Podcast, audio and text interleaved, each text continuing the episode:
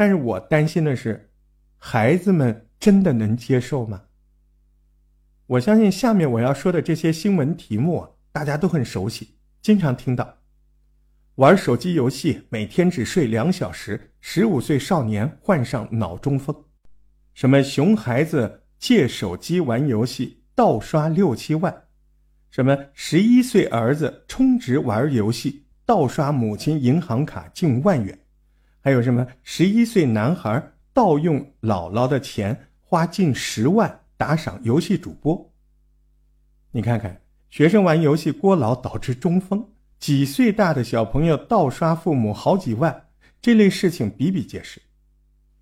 所以首先游戏公司这次绝对不是无妄之灾，绝对不冤枉。但话又说回来啊，你看这次通知看似把未成年人的游戏时间压缩到周五、周六、周日三天，每天一个小时的时间，并且严格落实什么网络游戏账户实名制注册与登录的要求。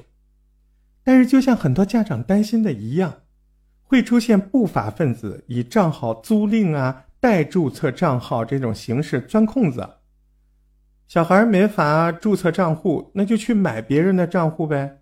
没法直接充值，那就网络啊购物的形式找别人代充，淘宝上多的是。再或者就是拿自己哥哥姐姐身份证啊去注册账号，反正目前也不会要求玩一局就人脸上识别一次，对吧？目前还做不到。所以你看啊，真想逃过这个政策，可以用的对策那真是太多了。那么这个规定就真的没有意义吗？我觉得它真正的意义在于提醒各位家长，是时候该重视对孩子的教育和陪伴。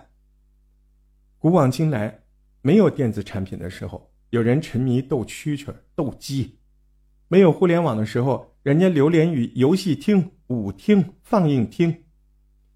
你会发现每一代人身边其实都有让人玩物丧志的诱惑。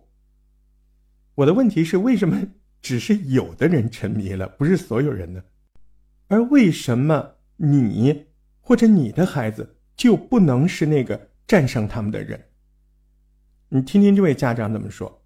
很多的家长把网络游戏看成是海洛因，不敢让孩子沾染。其实网游就是一个游戏，它跟我们小时候玩的游戏本质上没有区别，因为每一代人每一个孩子都是需要游戏的，没有游戏就没有童年，一个没有快乐的童年的人也不会有很快乐的人生的。所以说游戏对于一个孩子就跟空气就跟、呃、营养一样，也是非常重要的。我们一定要首先满足孩子这种游戏的需求。现在大家想一下，孩子能玩什么呢？到外面没有那么多像我们小时候那么多小朋友，也没有其他可玩的东西，现在大家都在玩游戏，所以我们要用一种很坦然的心态让孩子去玩这个东西。玩游戏另外也是孩子的一种交际形式，你也不可能把它割裂开。如果你的孩子不参与这种共同的爱好的话，他会觉得很孤独，跟同学没有话题。我觉得家长一定要首先坚信，一个孩子如果他能够正常的满足他这种游戏的需求，他不会玩得太无度的。但凡是那些真正得了网瘾症的那些孩子哈，都是因为前期跟家长在这个事情上纠缠的太多了，你越是不让我玩，越激起了我内心这种爱好，那最后真的就成了一种病症了啊！所以从一开始要满足他这种需求，他很快就会觉得这个里边虽然有乐趣，但是我是不会被游戏控制的。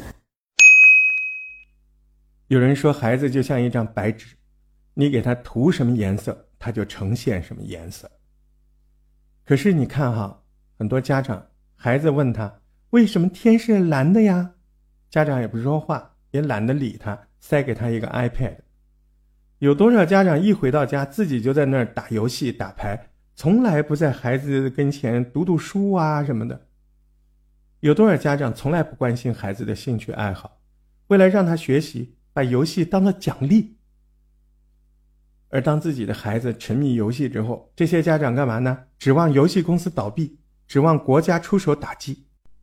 各位家长，人家游戏公司做的也是正当生意，人家不违法呀。而且国家政府已经做了很多了，你看，从限制游戏充值金额，到限制未成年人夜间游戏时间，再到这回，每周只能玩三小时。